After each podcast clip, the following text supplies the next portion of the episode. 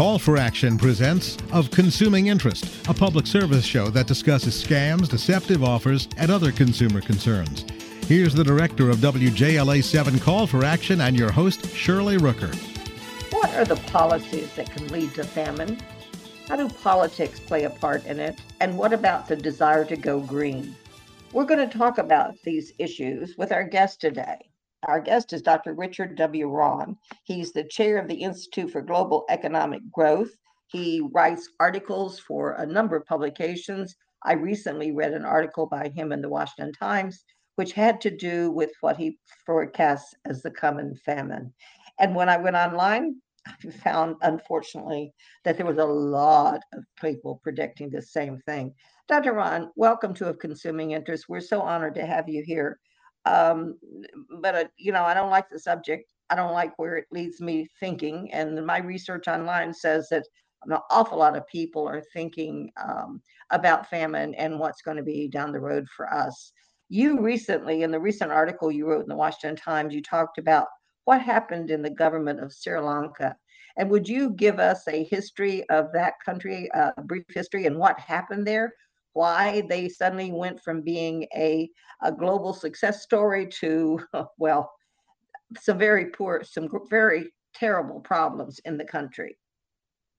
Yeah, traditionally, Sri Lanka, which is just off the Indian subcontinent, it's an island there, had been poor, but then they followed a number of good policies for several decades. They became quite well off, you know, a success story. They were a food exporter. But then the politicians decided to go green. They uh, got enthralled with the environmentalists, so they banned the use of chemical fertilizers and pesticides and uh, followed a lot of these other green policies. And as a result, food production plummeted to a mere fraction of what it was beforehand. And they suddenly had to start importing a lot of food, which really reduced the national income and it's been a disaster, but a predictable one. Well, you you stated that you know the the import of chemical fertilizers and pesticides was banned, which was being used by about ninety percent of the farmers. Um, people like it was just not just governments; it was uh, I gather corporations such as you cite Google, Disney, and J.P. Morgan all urged Sri Lanka to become a net zero nation, meaning I guess no carbon emissions. And um, it's really incredible what happened to them. What is their status now? Are there are they suffering uh, food shortages? I, I gather that they have a reduced consumption of food due to the shortages in the country. Yeah, the main thing that happens right now in the short run is that there's still plenty of food available worldwide, but the prices have soared. As you've noticed, if you've gone to a supermarket, uh, you can still get things, but you have to pay a whole lot more. Now, if you're in a relatively rich country like the US or much, much of Western Europe, uh, the fact that your price of milk or eggs or whatever doubles or triples is an annoyance, but it really uh, is not going to affect your basic well being. But if you're a, poor, a person living in a poor country, and if you're poor yourself, where your income's a few hundred dollars a year, an increase in basic foods um, presents uh, a, a, real difficulty. You have to give up consumption of other things, and you probably use uh, a lesser quality of food and not as well balanced diet. I, you know, um, when I look at some of these things that are going on, why are are some of the leaders, quote, leaders in our world, encouraging countries like Sri Lanka to do something that actually ends up destroying them. I mean, it, it doesn't make a whole lot of sense to to destroy a country that is, you know, vibrant, productive, and promoting a, has a high yield of agriculture. It just is is a little crazy. And as you pointed out, the cost of food these days is outrageous. The bare shelves are scary. And I'm not trying to be an alarmist. I'm just simply reacting to reality here as I sit back and read and try to learn more about this subject. Um, but now farmers can feed more people. They have the ability. But what do you see going on in this country that gives you pause? Well, let's start off. I'll, I'll name a particular individual who I look at as the evil incarnate, and that is John Kerry. John Kerry goes around telling people that they have to go to zero emissions, that they shouldn't be using pesticides, pesticides and fertilizers and fossil fuels and so forth. But he has like a dozen homes, private jets, and all these limousines and things. So the fact the prices go up has no effect on him at all because he's a billionaire. And yet he says, well, the other people should give the stuff up, but there's no hardship on him. And um, I, I just find this basically almost criminal because of what it does to people. Uh, let's take And- something like fertilizers. Yeah. Fertilizers, uh, many of them are made from natural gas and oil, fossil fuels. Without fertilizers, crop yields really fall.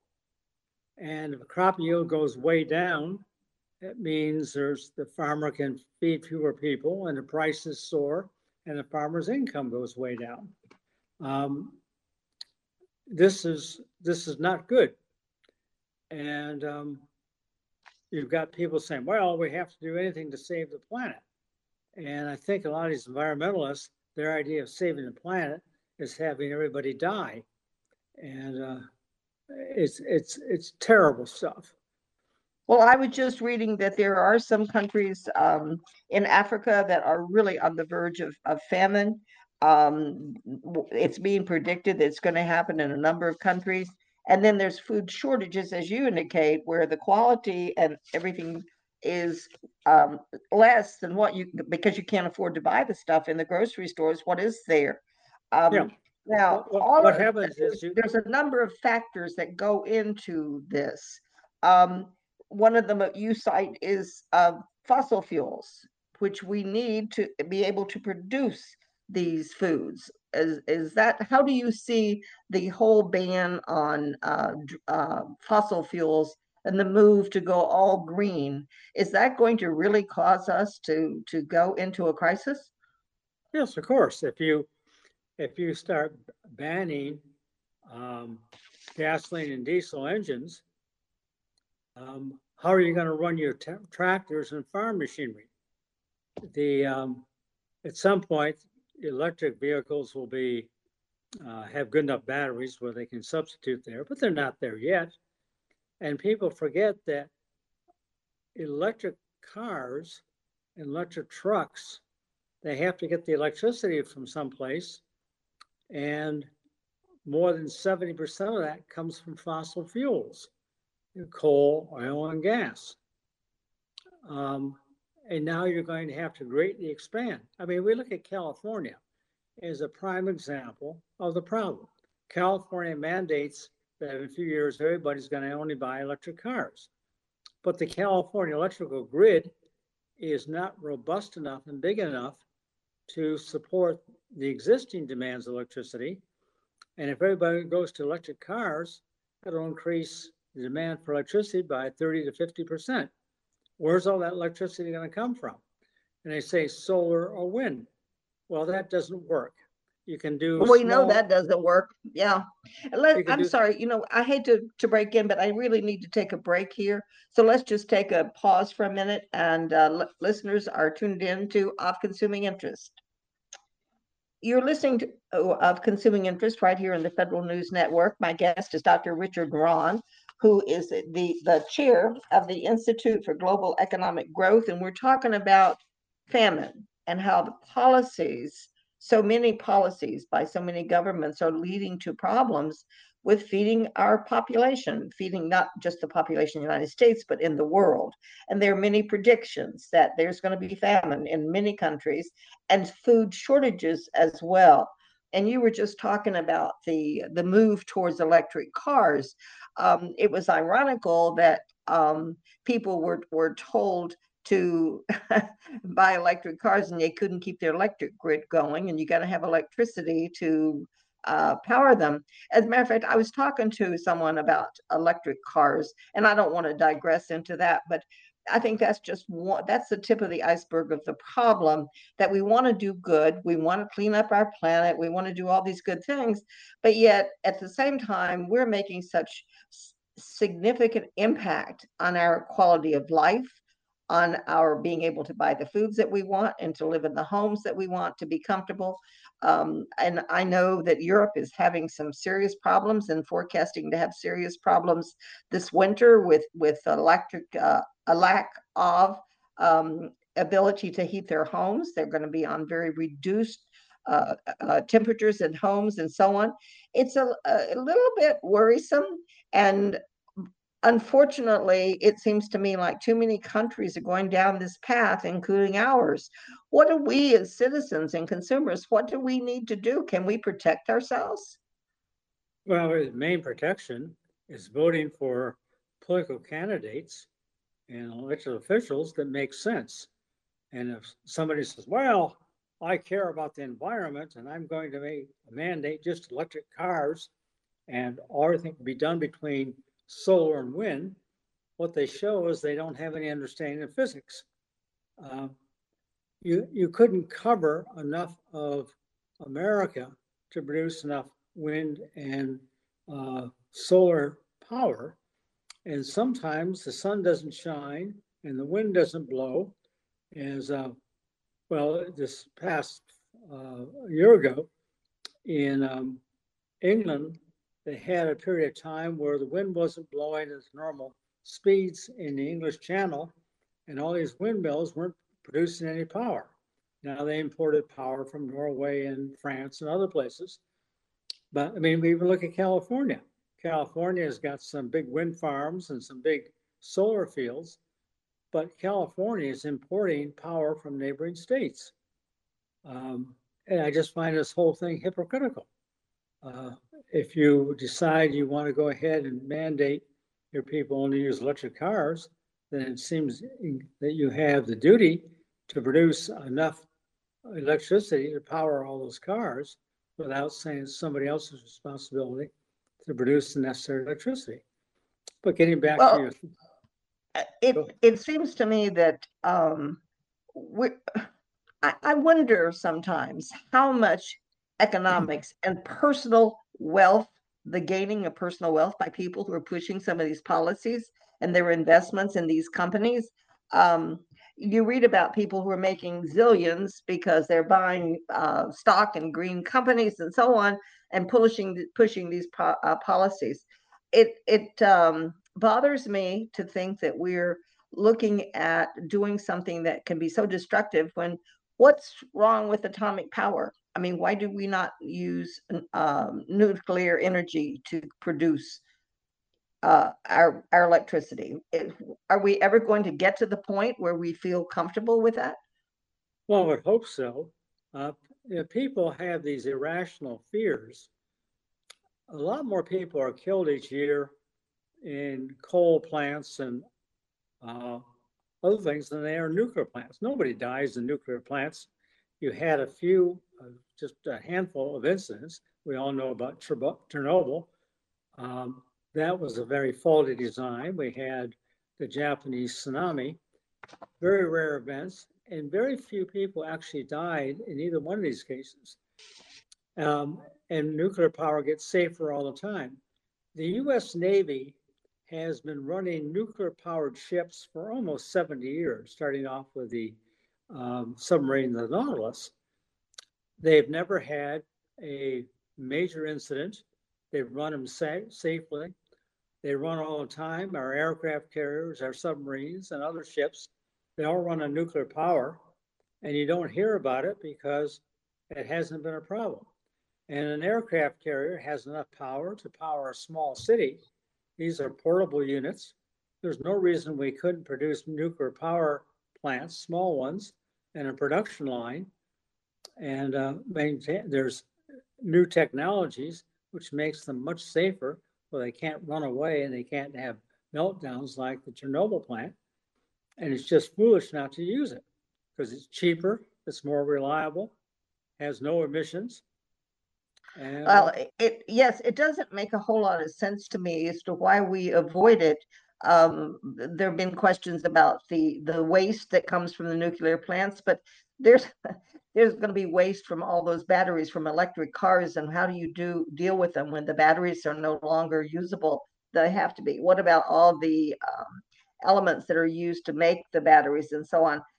It, I feel like sometimes I only get half the story when I read the newspaper.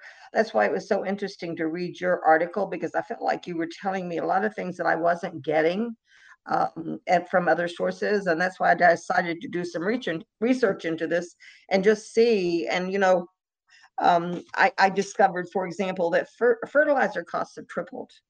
Um, food scarcity at the retail level. We're seeing that this is happening. I mean, we see it. You go to the grocery store, you see it. You see it now. Um, and and there's some predictions that we're going to see more empty shelves and that you know you can't blame all this on covid which just doesn't seem very fair to me um, but at any rate let's just take a brief pause here and to identify ourselves uh, you're listening to of consuming interest i'm shirley rooker you're listening to of consuming interest right here on the federal news network my guest is richard rahn um, he is a, a um, contributor to a number of newspapers, columnist, uh, speaker, thinker, had all kinds of political jobs and other things. He is currently the chair of the Institute for Global Economic Growth, and we're talking about famine. And based on an article that Dr. Rahn wrote recently for the Washington Times and some other publications. And um, I gather you've given this a lot of thought. You've had a lot of experience in it. This is what your institute does: is looking at the world and what's going on out there. Um, so, would it be safe to say that some of the things that are causing all this are government issues, banning of fossil fuels, um, supply chain issues? What are the other things that are causing this? Causing this shortage. Oh, and you know the other thing that I haven't mentioned that got me was the um, the fact that so many of our food suppliers in this country are being bought by foreign entities. Okay, let me deal with these at sort of one at a time. Um, virtually all our problems are due to government. If we did not have government intervening in these things, the market would take care of it. Now, you do have some natural events, like this past year, there was a considerable drought in a few places in the US, but basically more so in Europe and some places in Asia. If you have a drought, the supply produced of whatever crop it is will be less and the prices will rise. But the prices clear the market, bringing supply and demand into balance. Uh, but that's occurred, these floods and droughts have occurred from forever. And uh, mankind can deal with them quite well, provided there's not the government interference and messing up the uh, the clearing mechanism, which is really the price system. Um, and so I can almost trace every quote real shortage back to some government policy, which made uh, whatever natural situation there might have been far worse and kept the market from actually correcting it, which markets are very good at doing. Now, you also asked me oh, about uh, what was your other point there, Shirley? Beg your pardon? What was your other point you asked me about? Uh, oh, I, I was asking you about government and what what were the natural influences that affected what's going on here, as you described. And there was there has been a lack of rain in some areas. That's been a significant problem. For but that's not always, and that's not every year. And um, those things, as you pointed out, so much of it has to do with what comes from the top, from our governments, and what kind of policies are set in play. Mankind has always been subject to floods and droughts, earthquakes. Um, there's no increase in frequency there. we pay too much attention to so-called experts about making predictions which they can't possibly know. Um, a few months ago, I guess about three months ago, NOAA, the, the National Weather Service, predicted that we'd have a much higher than average season for hurricanes. Well, we've had no hurricane that actually hit the continental United States, and there's been very few. There's one out in the Atlantic now as we speak. But rather than having a, much greater number of hurricanes, we've had a whole lot less. You look at how the um, Center for Disease Control, CDC, has uh, totally screwed up about the COVID. Uh, the predictions have all been all wrong. Their recommendations turn out to be wrong. Um, economists, my own field, I, I'm always amazed at these people who make the same prediction year after year and are consistently wrong. And And we still listen to them, yeah, which is, which is Yeah, ironical, isn't it? Actually, there was a great economist. His name was F.A. Hayek, won a Nobel Prize back in 76. And uh, Professor Hayek uh, had written a number of books, and one of them was The Limits to Knowledge. And he was uh, quite against economists making all these predictions because there are too many variables and you just don't know. And people go off and tell you they know, well, what the stock market's going to do with precision or what the weather's going to do. Um, they're guessing. Sometimes they guess right, sometimes they guess wrong. But that's why you don't find anybody who consistently gets the stock market prediction right year after year after year. If they could actually do that, they would be the richest person in the world. And of course, they're not. Although a lot of uh, forecasters have a, have a lucky year or two or three, and everybody says, "Oh boy, this person really understands." Well, then we find out after year four or five, um, the predictions are wrong, and that happens. That's just the nature of mankind, and uh, we have to be modest about things we know. Now we know how to engineer bridges without them falling down. You have people like Elon Musk who really are the geniuses who figured out how to put all these satellites up there and how to go to actually he's going to Mars and he seems to have the kind of team that can actually do it. But um, with orbital mechanics, the math is now good enough and we know enough about planetary motions that can actually predict where satellites will go. But that's very different than trying to do with all the variables about how much rain you're going to have next year in every given place, or how much drought you're going to have.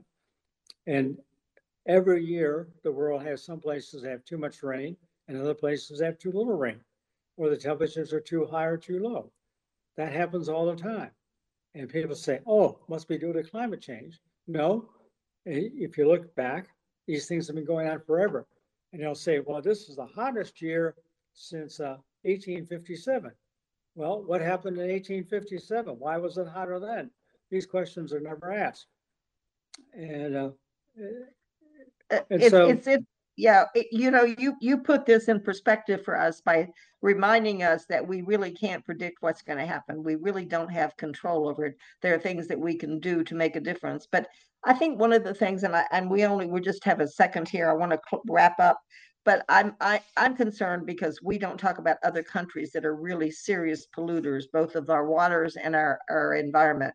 So at any rate, um, Dr. Rahn, it's been such a treat having you on today and, and listening to your thoughts and and uh, sharing with us some of your concerns. We really are um, interested in seeing what you come up with next. Thank you so much. Uh, you've been listening to Of Consuming Interest right here on the Federal News Network. My guest has been Dr. Richard Rahn, who is the chair of the Institute for Global Economic Growth. And he's painting a picture for us of some of the things that we do right and some of the things that we do wrong.